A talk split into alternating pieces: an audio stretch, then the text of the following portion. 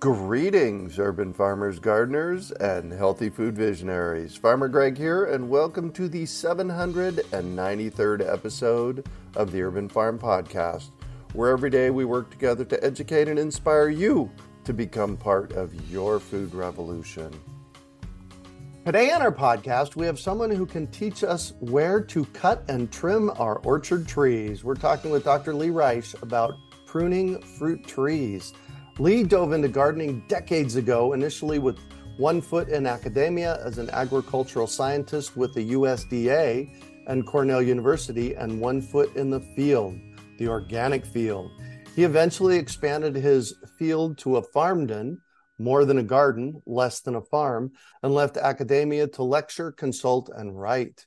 He has authored nine books and was a syndicated columnist for the Associated Press.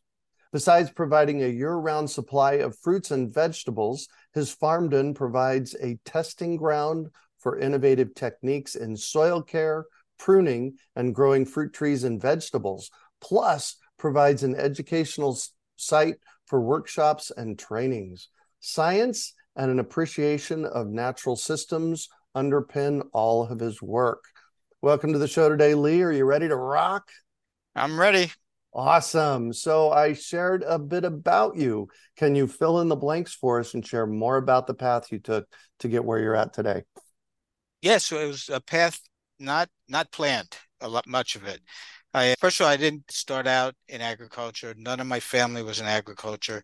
The only thing I can remember is when I was very little. For a few years, we had a garden, and I wasn't particularly enthralled with gardening, a vegetable garden but I wasn't thrilled with eating the good vegetables. Uh-huh, and yes. uh, also, we had a couple of fruit trees, and I and some of my family we've always loved fruit.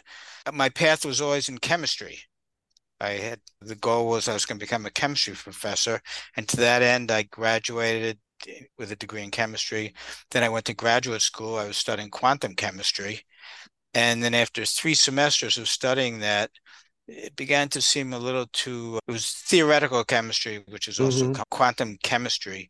It began to seem a little too theoretical and i thought maybe i'd switch paths even though i, I love chemistry and i still do. So i dropped out moved to vermont for a year and mostly spent my time playing pool and reading about gardening. Oh wow. For some reason. I was a very good pool player and after a year of that, I decided I'm going to get into this gardening and I'm going to go back to graduate school. And I went back to Wisconsin, University of Wisconsin, where I had been, and started looking around to where I could, which department I can go in. And by mm-hmm. chance, there's a lot of chance involved here. By chance, the first department I went to was the soil science department. Wow. I remember Dr. Gordon Chesters. He looked like the uh, professor from Back to the Future. Oh yes. And, and he he basically I don't know what induced him to do this, but he basically said to me, he said, join our department. We'll have funding for you. You can take a trip. We had I had planned to take a couple of months before school started, mm-hmm. uh, going to Europe with a, uh, my girlfriend at the time, and he said when you come back, you can start. So I did that, and uh, basically got a, ended up getting a master's degree in soil science, which I thought, and this is the chance part, like chemistry is a great foundation for soil science. Yes. That's what freaks people out, like the chemistry part, but I was very fluent in it. And then I decided there's a lot of aspects to uh, soil sciences, engineering uses of soil and other uses. And I was interested in the horticultural uses. So I continued and I got another master's in uh, horticulture and soils science is a great foundation for horticulture. Yes. And then after that, I looked for a job, ended up getting a job at the USDA in southern Delaware with the, what was then called the Soil Conservation Service. Now it's called the Natural Resource Conservation Service. I have to say, I didn't like that job so much, so I decided to go back to graduate school. There's a theme here. So I went back to graduate school, and I was so lucky. I went to the Beltsville Agricultural Research Center of the USDA, and they had a program with the University of Maryland where you can do your research at the USDA while you're going to school at the University of Maryland. So I got into that program, working in the fruit lab, which was really my love is growing fruits, especially. Wow. And it was heaven working there. Unfortunately, after I got my doctorate the program ended when you got your degree. And I was offered a job with Cornell in New York's Hudson Valley. so I went to Cornell. And then after five years, my uh, appointment expired, and I decided to just go off on my own and write about gardening. I thought it'd be so cool to just be on my property, write about gardening, be at home, and and lecture about it, and and do consultation. And that's basically how it got how I ended up there. but the the thing that really has carried through the constant when I went back to graduate school in soil science, I basically knew nothing about gardening except I had read a lot about read a lot of gardening books uh-huh. when I was in Vermont. But now I had a whole agricultural library, one of the best agricultural libraries in the country, right across the street from the soil science building. So I read a lot. I started gardening like a madman. I was crazed about gardening, and uh, and I have to say, this is decades later. I'm still crazed about gardening, and still I can't help but read about gardening, and I can't help but running out to my garden and do do things. Right and so I'm still there today. yeah, I'm a gardening addict too. I just I tell people all the time I can't help myself. Yeah, it's uh it's like a drug. right. I particularly like fruit trees because you plant them once and you get tr- fruit for decades and decades on them. In fact, at the urban farm, the place that I lived at for 32 years in Phoenix, I had two citrus trees that were over 100 years old. That is true. And I do, that's one thing I like planting trees anyway, besides fruit trees. But I know my wife, when she moved here where I am now, and I've been at the present spot for 40 years, mm-hmm. uh, she, she was always amazed because I had a row of apple trees. And after 25 years that those trees, I decided they were in the wrong place. So I just cut them down and planted something else there. And she was just like, she said, you just going to cut them down? Uh-huh. I said, yeah and plant new ones. The wrong tree in the wrong place. People think just tolerate a tree just because it's there. And I don't want to be cursing a tree for, for 30 years. Yeah. And so the reason we reached out to you was about fruit tree pruning. So let's talk about, and you have a book about that, at least one book, right? It's about pruning generally, not just fruit tree pruning, but there's a whole big section there just on fruit trees. Oh, very good. And what are the key things we need to know about pruning backyard fruit trees, regardless of what kind of fruit we're talking about? I think the most important thing is to read about it.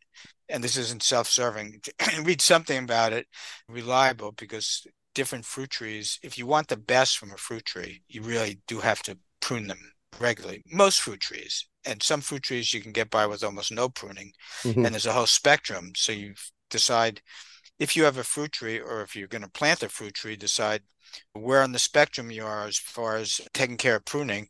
And if you're not going to do pruning and you realize this, pick a tree that doesn't take much pruning, like a persimmon tree, doesn't take detailed and even necessarily annual pruning. And but if you want a tree that, if you're willing to learn about pruning, and you can tolerate a tree then that needs a lot of pruning, and at this end would be say an apple tree or mm-hmm. peach tree. They do best with pruning, and and basically all peach, all fruit trees, except for the ones that don't take a lot of pruning, need this pruning to let air and light circulate among the branches to cut down disease to for best uh, production of the highest quality fruit and also fruit trees bear in a certain way each one a little differently mm-hmm. so you want to prune to promote this bearing wood and the one thing i besides I like to eat fruit, besides liking to eat fruit, the other thing I like about growing fruit trees is when you do it really well, you really balance out, you know, how much growth you have, that's vegetative growth, yeah. how much fruit you have. If you have too much fruit with respect to the amount of growth, the fruit isn't going to be high quality. It's going to be smaller, but also not as tasty. But if you have the balance just right, then you'll get plenty of fruit and good quality fruit. And I know with in the case of both peaches and apples, my experience tells me that the fruit grows at the end of the branches. Mm. And the two fruit trees, uh, Lee's got a look on his face like, hmm, I don't know if that's the case for me. So, what I found in Phoenix with our desert peach trees is the fruit uh, congregated at the en- ends. And if we didn't prune them back, the branches would break. I guess it depends on what you call the ends of branches, because a peach tree bears most of its fruit on one year old stems.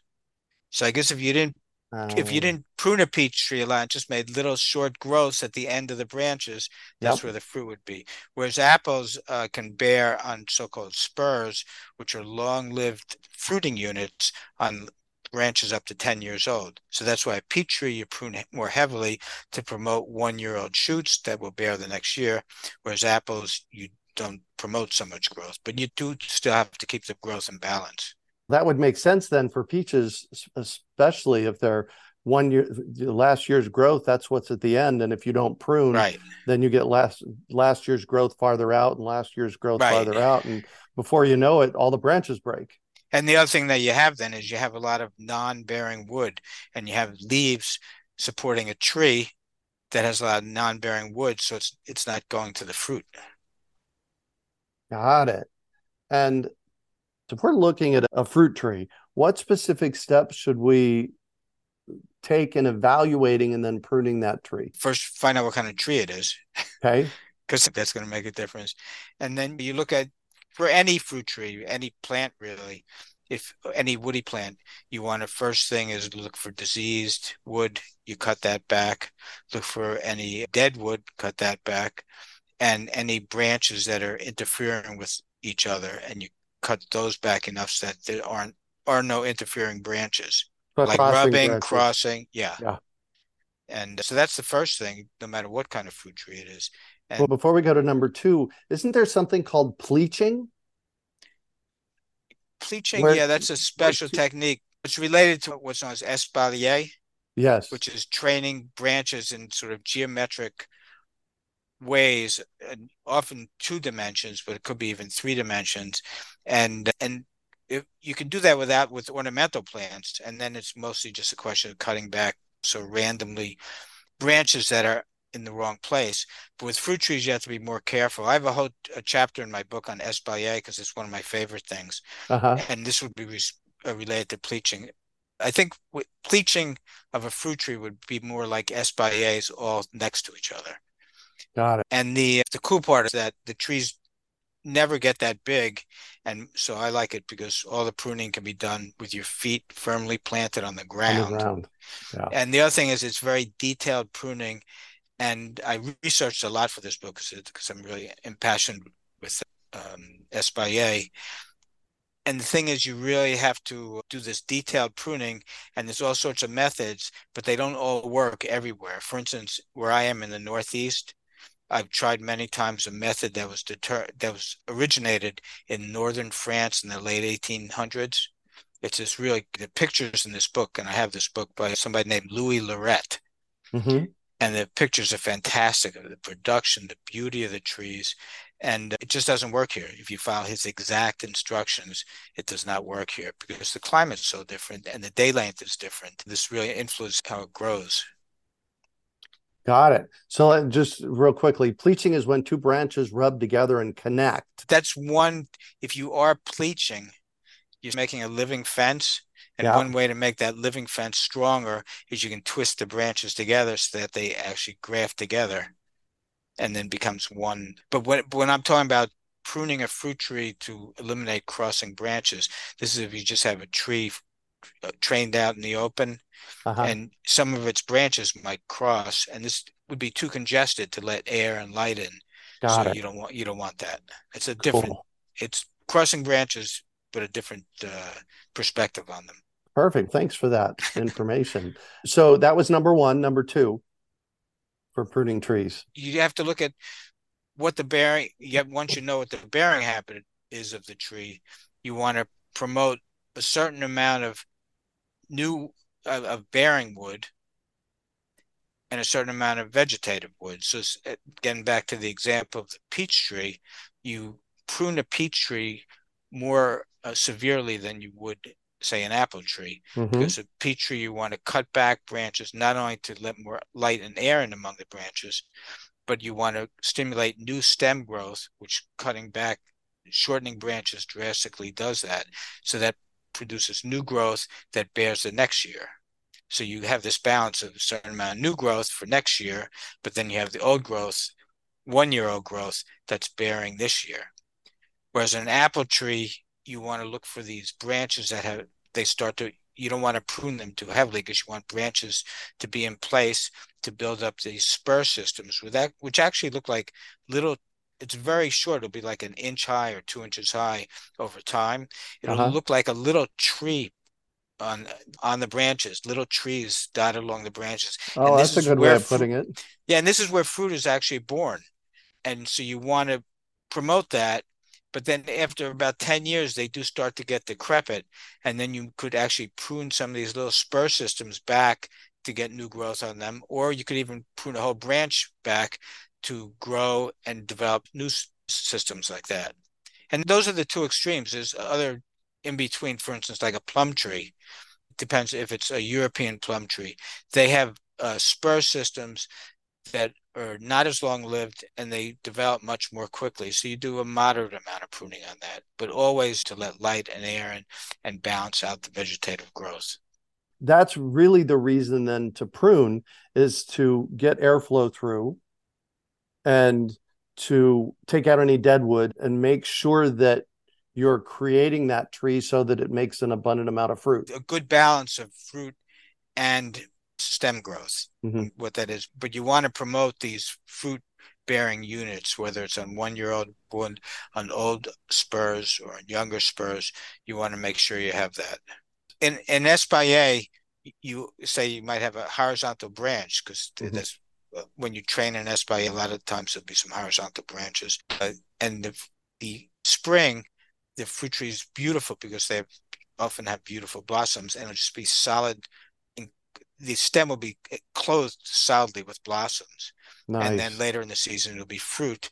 And then because you have to balance out the ratio of fruit to vegetative growth, you usually have to go back and thin out the fruits, pull off excess fruit so there's, they're not too close. Say, if it's a large fruit like an apple, a peach, or a pear, you want, say, five inches between the fruits, just so that the resources of the tree have enough energy to make good quality fruit. Yeah. And it, that's really important to thin the fruit. That way you don't get a lot of small fruit. Maybe you're not overbearing the tree. Why why else? Especially for apples and pears and some other fruits, they get can get into a biennial bearing habit where mm-hmm. it's feast or famine. One year there'll be a lot of fruit, and next year there'll be almost no fruit. And the way to to uh, stop this is by reducing the amount of fruit and one way you can reduce the fruit is by pruning. When you prune branches that were going to bear fruit, that reduces it. The other way is by hand thinning the fruit. And and just scientifically what happens is the seeds within a fruit put out a hormone that suppresses flower bud initiation. And flower bud initiation for an apple tree and most temperate fruit trees occurs the year before the flowers open. So basically, if you have a lot of fruit you get suppression of flower bud initiation that same season. So the next season, there's very few flowers. So the way you counteract this is by thinning the fruit to get uh, repeat bearing. Did not know that. Awesome. So listen up, everybody. This is from doc, Dr. Lee. He says it's okay and you have to thin your fruit trees. It's more than okay. It's a must if you want, especially with certain fruits. Like I grow Asian pears. Mm-hmm. And Asian pears just they bear so heavily and so quickly that you want to leave all the fruit on. I'll thin the fruits maybe two or three times a season just because I think I've thinned enough. Yep. And then all of a sudden I just see there's tons of fruit here. I'll do it again. Sometimes there's still tons of fruit, but it really influences quality. If you don't thin them, they're just blah. There's no taste. You thin them and they have good taste. Yeah. So, and fortunately, small fruits like cherries do not need thinning. That'd be very tedious.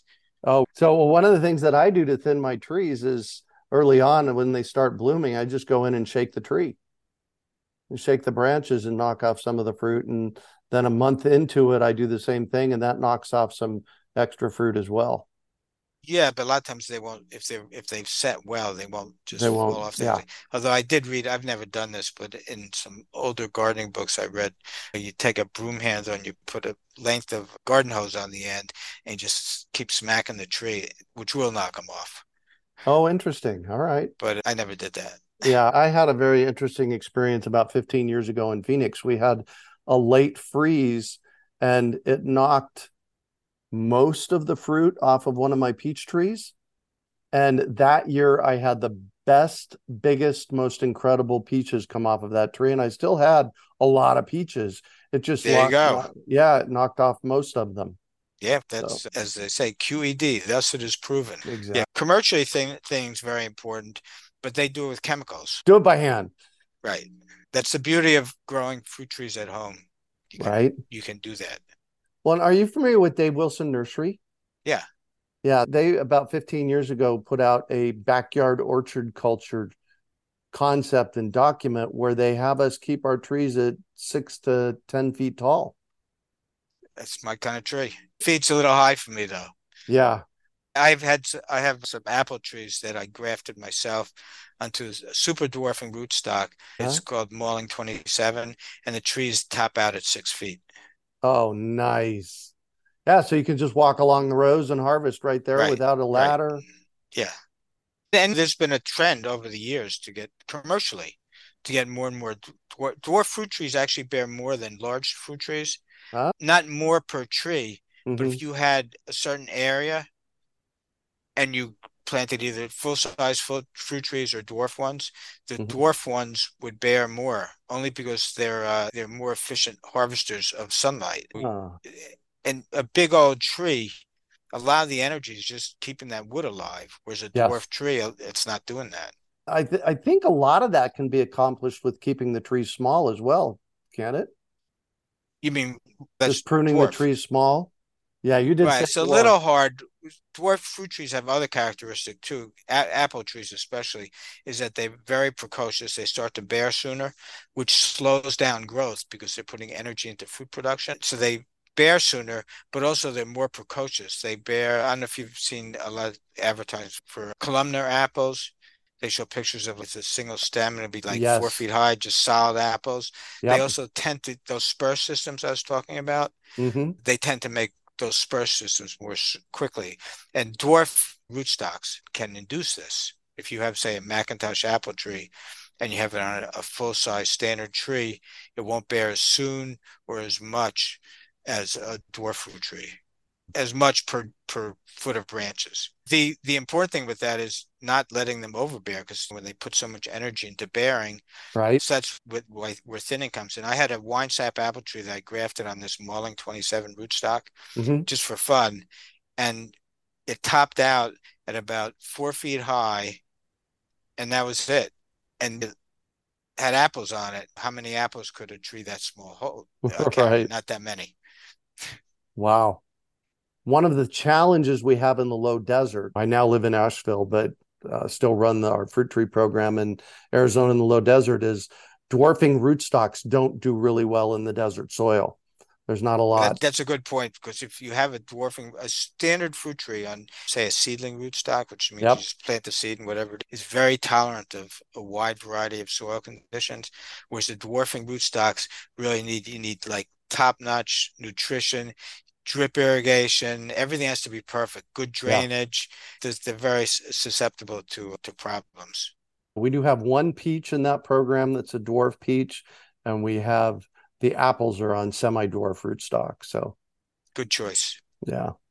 Cool, cool. So you teach classes on this. Tell me about that. I do a lot of lectures, those sort of classes, and I have taught at the New York Botanical Garden. I gave a whole series of things on growing fruit trees, and then I more in I guess not just recent years, but I do a lot of workshops here at my farmden. Nice. Maybe I should define farmden. Please jump in. Just... let's let's talk about your farmden and, and what it looks like. So I started out with a house and three quarters of an acre, and I planted just so many different fruit trees in this amount of space and a vegetable garden and a lot of fruit bushes and some mm-hmm. flowers and that was very doable i could just go out and it was not that much. And then i happened to had the opportunity to buy an acre and a half field just to the south. Oh nice and, uh, so i did that. And then i went crazy planting because there's a lot of people m- maybe haven't heard of pawpaw trees Yep. So pawpaw is a native fruit. And I originally had two pawpaw trees on my three quarters of an acre. And then I thought, since I write about gardening, it'd be nice to have more pawpaw trees so I could test different varieties and test market them. So I planted 20 pawpaw trees. And then I also grow a hardy kiwi fruit. And I had three plants here on an arbor behind my house. And I thought, since I got this land and since I write about gardening, and it'd be good to test these things and test market them. So I planted 20 kiwi vines. And it goes on and on and on. I planted eight chestnut trees. And so I decided this was more than a garden now. This was what I'm going to call a farmden, more than a garden, less than a farm, or perhaps another perspective perspective would be more than one person can take care of and, and remain sane. Yeah. So we I moved from a third of an acre in Phoenix to four acres in Asheville. Oh, watch out. And and so far this season I've planted 105 fruit and berry bushes and I've got about 80 more to go. What what are you going to do with all these? The fruit trees? I planted 80 elderberries so I'm going to be commercially growing elderberries. The rest are experimental. Zaiger Genetics, Floyd Zaiger Genetics. Was, yep. Isn't he connected with Dave Wilson? He is connected Yeah. with Dave Wilson. And so this last season, I brought in 10 different varieties of their hybrids. In this area that I live in, stone fruit don't always do great. I'm experimenting. That that that area is east of the Rocky Mountains. yes, that is the case. Oh, what stone fruit don't do well east of the Rocky Mountains? If you have a perfect site, if you're talking about growing them organically, Yes. yeah, if you have a perfect site, there, there's some hope. Yeah. So t- I have 10 varieties of Floyd Zaiger hybrids that I'm going to play with. So that's 50 of them. And we'll see. I'm all about experimenting. And after year four, if they're not producing, I am going to take the chainsaw out. That's tough to do. One easier said than done. Yeah. Not the physical part, the uh, Just the- emotional part. Yeah, exactly. Heard that. So you have an epic. It says here, who did you drive a thousand miles to meet? Tell me about that. So when I first got into agriculture, I started gardening like a maniac, and uh, this was back in the early '70s. And I had read about this guy. Uh, his name, a lot of people probably never heard of him now, but he was a big name in the ni- early 1970s. His name was Scott Nearing. He wrote a book with his wife called Living the Good Life. Basically, he went to the country and started growing stuff on his own and basically homesteading. A little background on this guy. He was, first of all, he was a, a political science professor at Uh-huh. University of Pennsylvania, and he was fired because he was trying to support laws that would prevent child labor. Oh, wow. And coal mining was a big thing back then, and children were Oh. working coal mines, so he got fired. And he also ran for Congress once, so he's a he's a very politically active person. And and he just threw up his hands and thought he'd move to the country and grow his own stuff.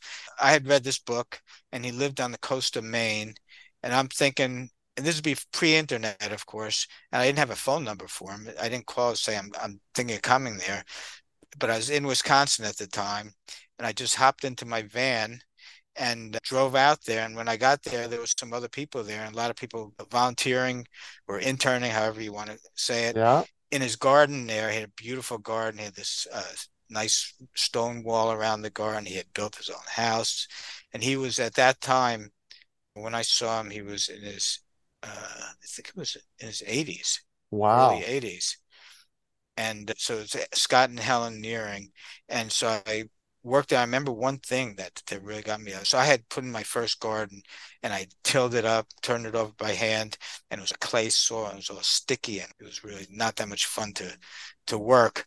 But uh, in his soil, is the most beautiful soil to work from. It's Mm. soft and then rich in organic matter. And I remember commenting that to this other woman who had been there for a while, and she said his garden used to also have this really poor soil, and just using a lot of organic matter and good practices became nice and mellow.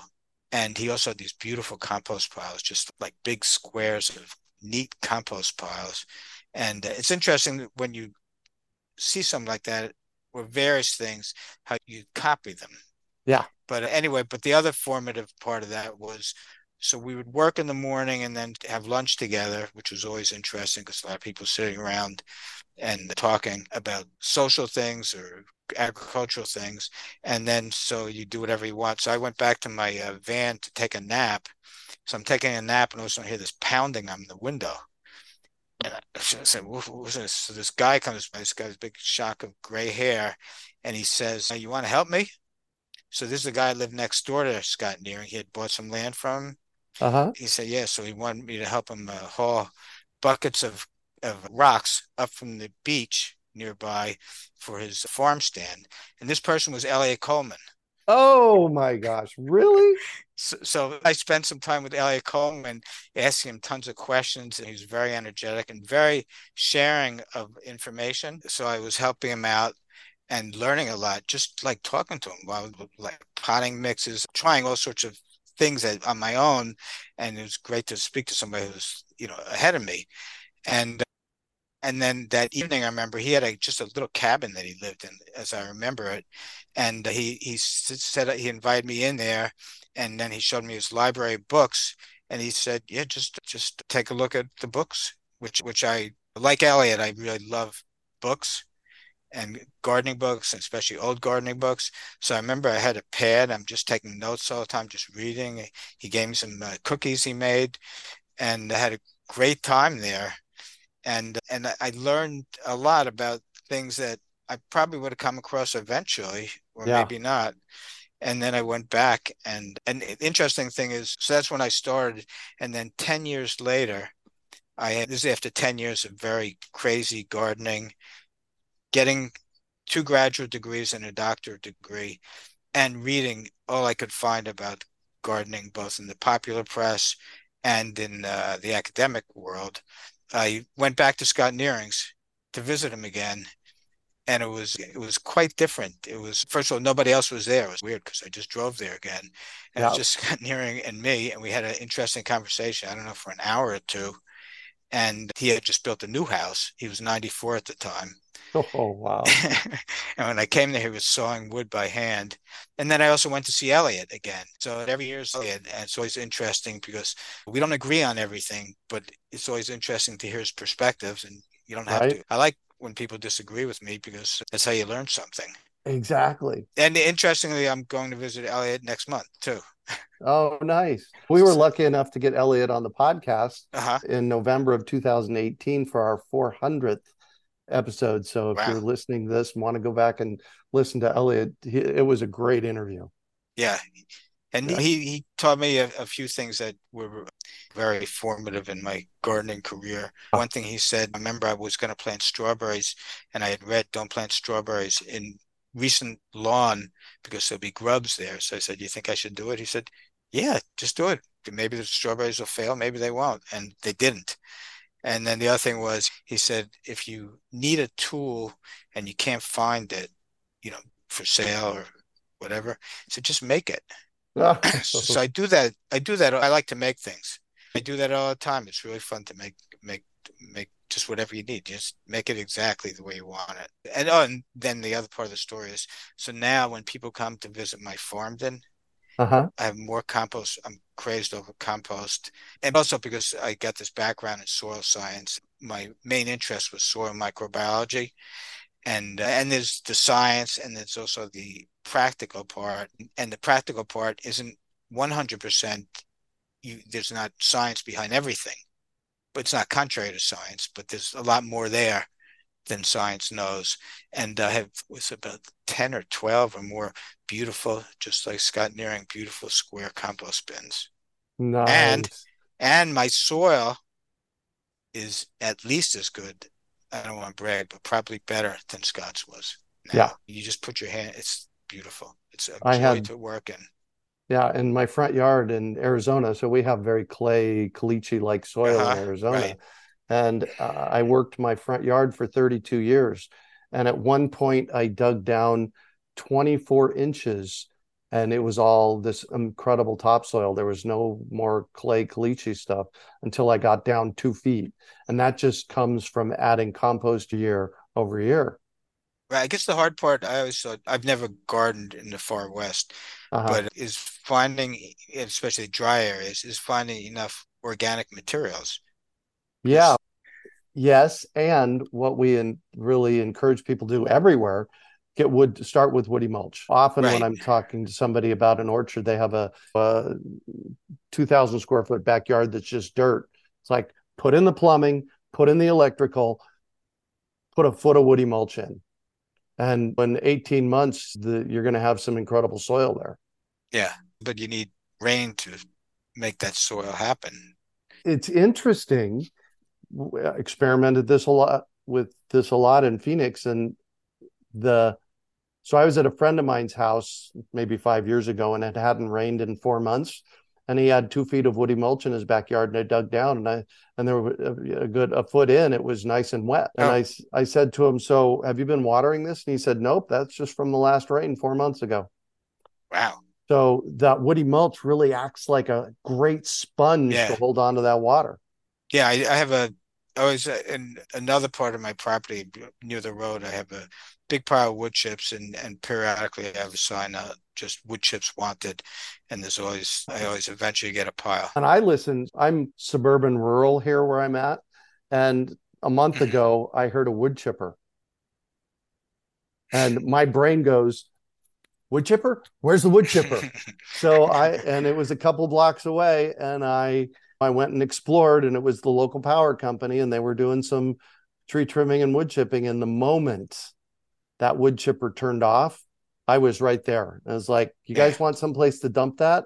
And he said to me, Oh my gosh, this is a two hour round trip for me to dump this. If I can dump it in your yard, I, I would be much appreciated. So they actually brought me three loads total. Why that's was it last year? I think it was last year. I had the sign out, and the first time I was inundated with wood chips. But it's good. Yeah. It's free. It's it's recycles. Yep. It it makes your soil better. What else couldn't you ask for? Amen to that. So let's talk before we shift, let's talk quickly about your books. Just give me just a little rundown of your favorites if you have them. And let's definitely talk about the pruning book first. So the pruning book was, I think it was my third book, Ooh, and and pruning is one of my favorite things, as I said, because I think it really brings together the, both the science and the art of growing fruit trees, especially, but not Mhm. only fruit trees, other plants too, Yeah. where you really, as I said earlier, you, you strive to balance out both vegetative and fruitful growth to get the best fruit possible. hmm And so there's this whole section uh, on that. This book was uh, particularly nice because the publisher contacted me to publish the book. Oh, So nice. that, that worked out nicely. And I've been very pleased with the book. It actually is my best-selling book. oh, So wow. What's it called? nice. The pruning book. By Lee Reich. Yeah. Nice. And and that's one of my favorite books. Another one of my favorite books, which is temporarily out of print because I'm going to be revising it, is was called is it's been revised and been out of print and back in print twice already. No, once. It's called Uncommon Fruits Worthy of Attention was the original one. Oh, I remember this book. Really? Yeah. The Uncommon Fruit book came out in 1990 or 91. And this started when I was working for Cornell here in the Hudson Valley. 90% of what's grown is apples Uh-huh. and the, also some pears and plums.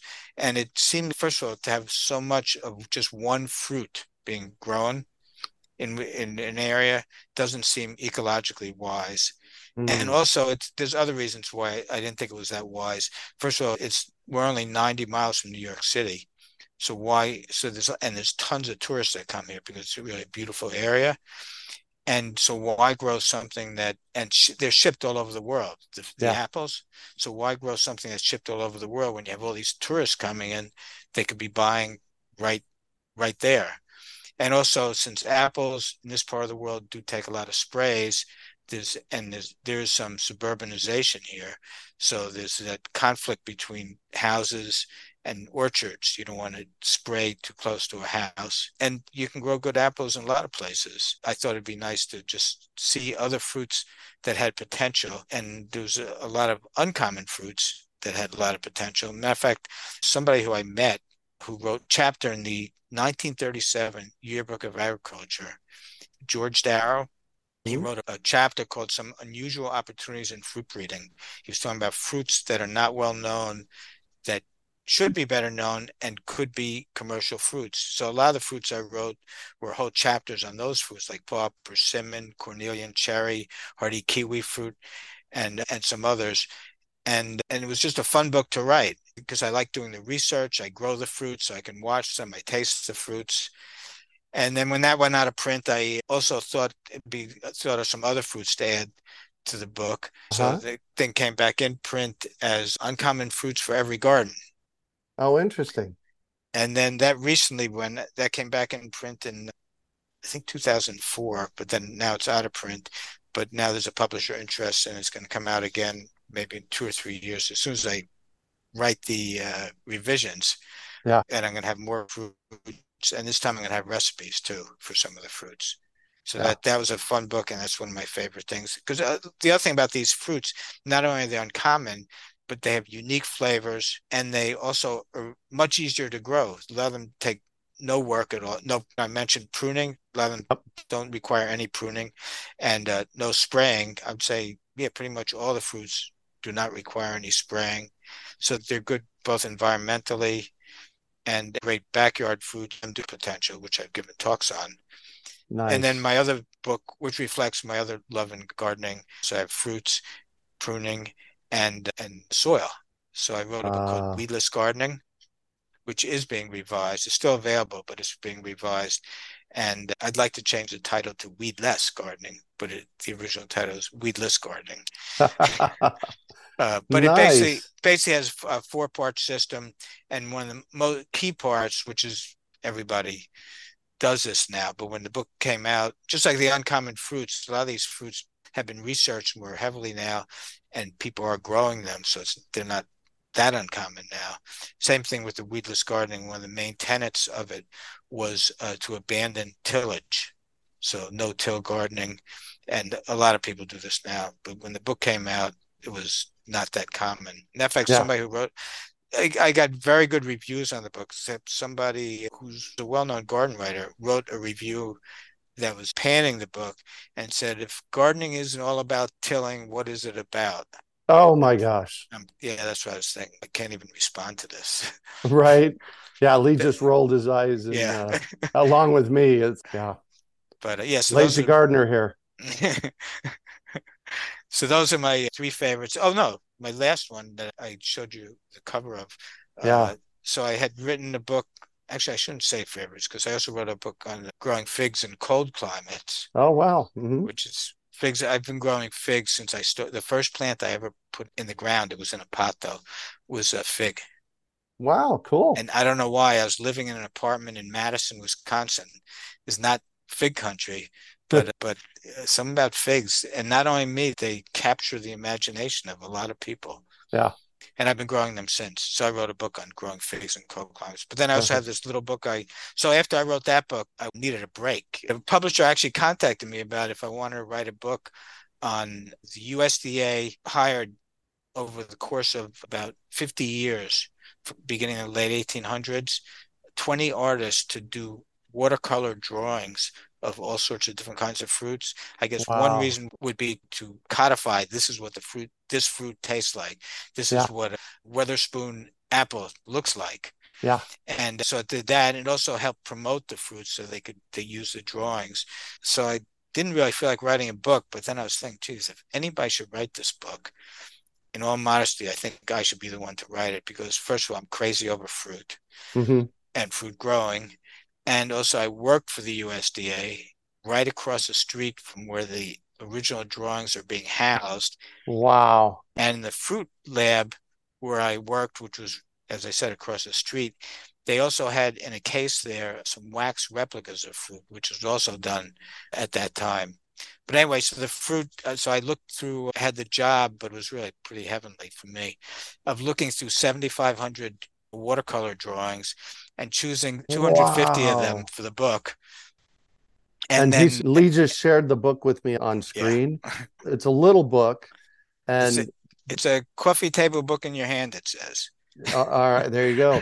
and showed me some of the pictures in it. They're amazing. Yeah, I'm really a sucker for fruit illustrations too. Nice. But uh, so I and then I was they just gave me free reign. Just organize them some way that you want write an introduction to the book and an introduction to each chapter, and that's it. And here it is. So I, nice. I really like this book. Nice. Congratulations on that. Yeah, thanks. But I'm taking a break now. I'm not writing another book for a year. oh, there you go. There you go. So I'm going to shift on you, and I'd like for you to talk about a time you failed, how you overcame that failure, and what you learned from it. It's hard to figure out where I failed, not because I've been so successful, but I failed so many times.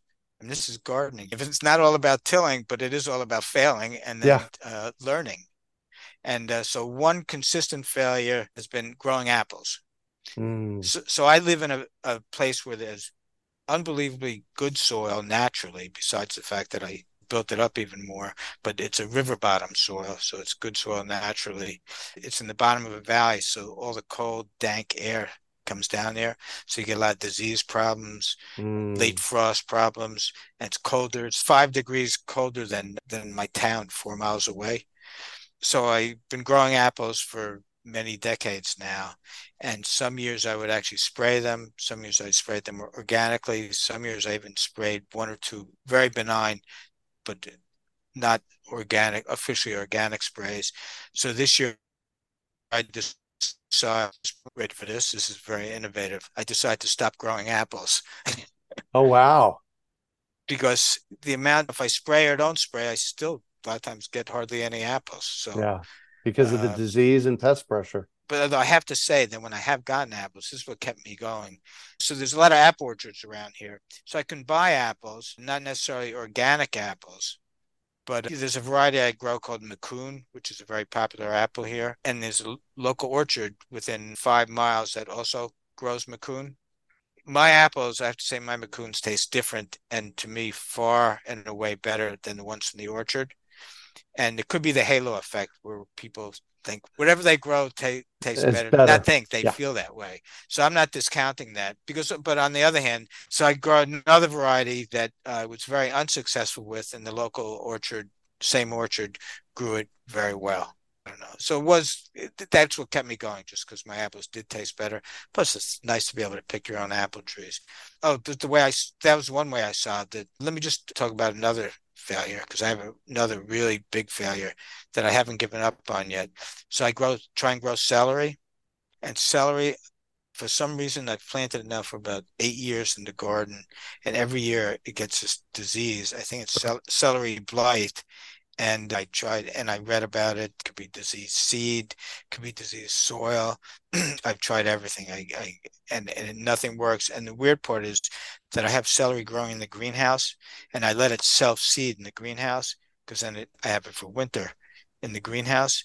It never has same seed, same soil basically, and it, it always succeeds. Uh, yeah, and you don't have problem with in the greenhouse. No, not at all. Not even slightly. Wow. So that's, that's a, a solution in progress, I hope. I love it. And what's your biggest success? Biggest success this was related to my my failure with apples because uh-huh. even though i fail with apples i have a lot of success with other fruits but my biggest success is with blueberries Ooh. i get i get and I have to say, from my graduate research, I studied blueberries, so maybe mm-hmm. there's some connection, hopefully, yeah, between thanks. spending all that time in school and and growing them. But my blueberries, I've never seen blueberry bushes look like this or bear like this. It's we have 16 bushes, and we harvest almost 200 quarts a year from that. Wow! And the harvest starts at the end of June and continues into early September, and about 70 quarts go into the freezer and the rest into our bellies. right. and the good part about it is I really love blueberries. What's not to love? Right. Yeah. Growing them in the low desert is really hard. Some people right. are good and successful at it. Apparently, and I'm starting to grow them here in Asheville. Apparently, they grow really well here. The secret is in the soil. Yeah. And this is what I studied for my graduate research: is that you need a soil that's very acidic, very high in organic matter, low in fertility, which is odd. Yeah. Uh, well drained and well aerated, and moisture. And, and moisture. So, so, I have mine. So every year you talk about the wood chips. So I use put down some organic mulch, whatever's available. I've used wood shavings, wood chips, leaves, whatever. So every year I put down about three inches for about 30 years. And the soil, Ah, this is blueberry heaven, that soil. It's just so moist. And I use the word mellow. This is used uh, for soil sometimes because the rich soils of the, say, Midwest prairies, Yep. they're mollisols. And I think that's related to the word mellow. It just has good friable texture if you have it in your hand and you just crush it, it just crumbles nicely. there you go. Nice. And what drives you? I guess just passion, interest in, I just find agriculture, not only fruit growing and not only just gardening, but even farming. I just find it so interesting, and there's so many different aspects to it. There's Mhm. the uh, the chemistry, the biology, the physics, the and the biology includes like the microorganisms. And it's just so interesting. And you do it, and then you get plants that grow, plants that that can. You know, I'm, I'm always amazed. Say like, what's fun about gardening? Is you prune a plant well, and it responds the way you want it to. That's fun or it responds in a different way. That's fun also because you get to learn something about that. Or you see your tomato leaves, your tomato plant stripped of leaves, and think, wow, this is a really bad problem, but so interesting. And then early on, I've done, known this for years, uh, big tomato hornworm, which is such an interesting looking creature. And then you're about to kill it and you read something about it and you see all these little what look like grains of rice on its back. And this is a parasite. So you don't kill it, you leave it.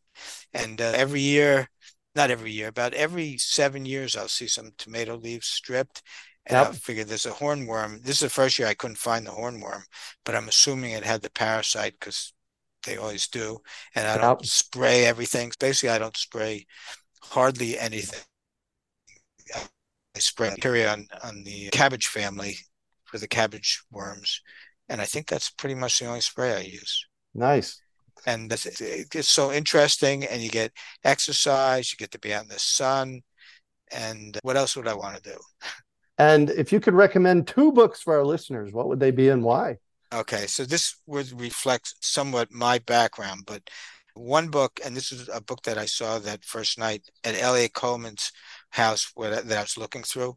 Huh? And this is a book called Intensive Gardening. It was written in the 1950s, and it's a little hard to get this book, or a lot hard. You research university libraries or USDA libraries, and it's written by a, a woman, Rosa O'Brien, O B apostrophe B R I E N. And the nice thing about this book, first of all, this really got me further along on no-till. So she has a Mhm. whole system. Oh, she had a commercial farming operation in England, Huh? and she had this whole system where, first of all, she used no-till. She made compost, a lot of compost, and she would just lay it on top of the ground. And then she had the system for weeds rather than, oh, there's a weed, got to get rid of it. She would let weeds grow a certain amount and then remove them. And part of the system also was when they were weeding, they had these boxes of a certain size, the people working there, Uh-huh. and they would always put the weeds into the boxes, you know, and stuff them in. And then when they turned them over, it was like a certain number of boxes would be one layer on a compost pile. Nice. And and she had a special thing for weeding. And then she even had when they got to the end of the row, she had everyone who worked there, they should stand up and stretch their legs so that they don't get sore. It's just like a whole system. It's nice to have a, a system for doing things. And then she had the no-till and she had the great compost piles, use of compost. So that was really good. And I don't know if it's a book that I would say this should be the first book you should read about gardening. Just read a regular, easily available beginner gardening book. But the other one that I was going to recommend, and this is because I do believe that the foundation of good gardening is good soil. Mm-hmm. And uh, I hate to say it, but this was a textbook that I had, and and this is very available on Amazon anywhere, and it's called Soil Science by Foth F O T H and Turk. And it's a little dry, but if you get into it, if you really have some interest in learning about soil, you will learn about soil. I even uh, have dealt with some small farmers around here who don't really know that much about soil. The good and the bad thing about gardening, even Mhm. farming, is you have a million years of evolution behind you. seeds want to grow, plants want to grow. You could do a, just any one of a number of things and you know nothing. Just make a hole, just throw a seed on the ground. It's going to do something. And so that makes people a little sometimes people are off put off by by making it too scientific but if you really have that science you can raise gardening up a notch so yeah. this will just take you it's a, it's a relatively simple textbook and you can skim over the parts that uh, that get too technical and then maybe you, at some point you want to go back to them but yeah, i think it's really good Cool. Thank you for that. So Foth and uh, Turk Soil Science and Intensive Gardening by Rosa Dalziel O'Brien. Perfect. And what one final piece of advice do you have for our listeners? So this piece of advice I think is for you also. Don't plant too it. much. Because I'm actually trying to at some point I was thinking I hope I don't have too many plants that I can't cannot give the best care to each plant. Mm-hmm. And I was feeling that way. So I'm really the 20 pot trees I planted, mm-hmm. they're drastic they're down to about four now and I might reduce it more. It's just, and also because I don't have to test market them because other people are doing these things. Right. And people are crazy about, happily crazy about them anyway. So I don't, I just can grow now how much we need, not how much I have to evangelize about. Yeah, there you go. There you go. Awesome. Thank you so much for joining us on the show today, Lee. Thanks for having me. It's really been a pleasure. Yeah, it's been amazing chatting with you. I love your background and history. And how can our listeners get a hold of you? So the easiest way is through my website, which also has my email address. But my website is www.leereich, one word, L E R E I C H dot com. And on that site, you'll see I have a blog if you want to visit my garden or farmden virtually I write a blog every week saying what's going on and, right. and sometimes digress into other things that I want to talk about with photos and also uh, tells you something more details about me and you can purchase my books there and probably some other stuff too. Awesome.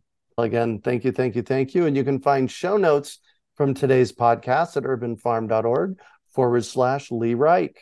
We hope you enjoyed today's episode of the Urban Farm Podcast. Remember to listen for tips, advice, and resources to help you on your journey with urban farming. You can find us on the web at urbanfarm.org or send us an email to podcast at urbanfarm.org.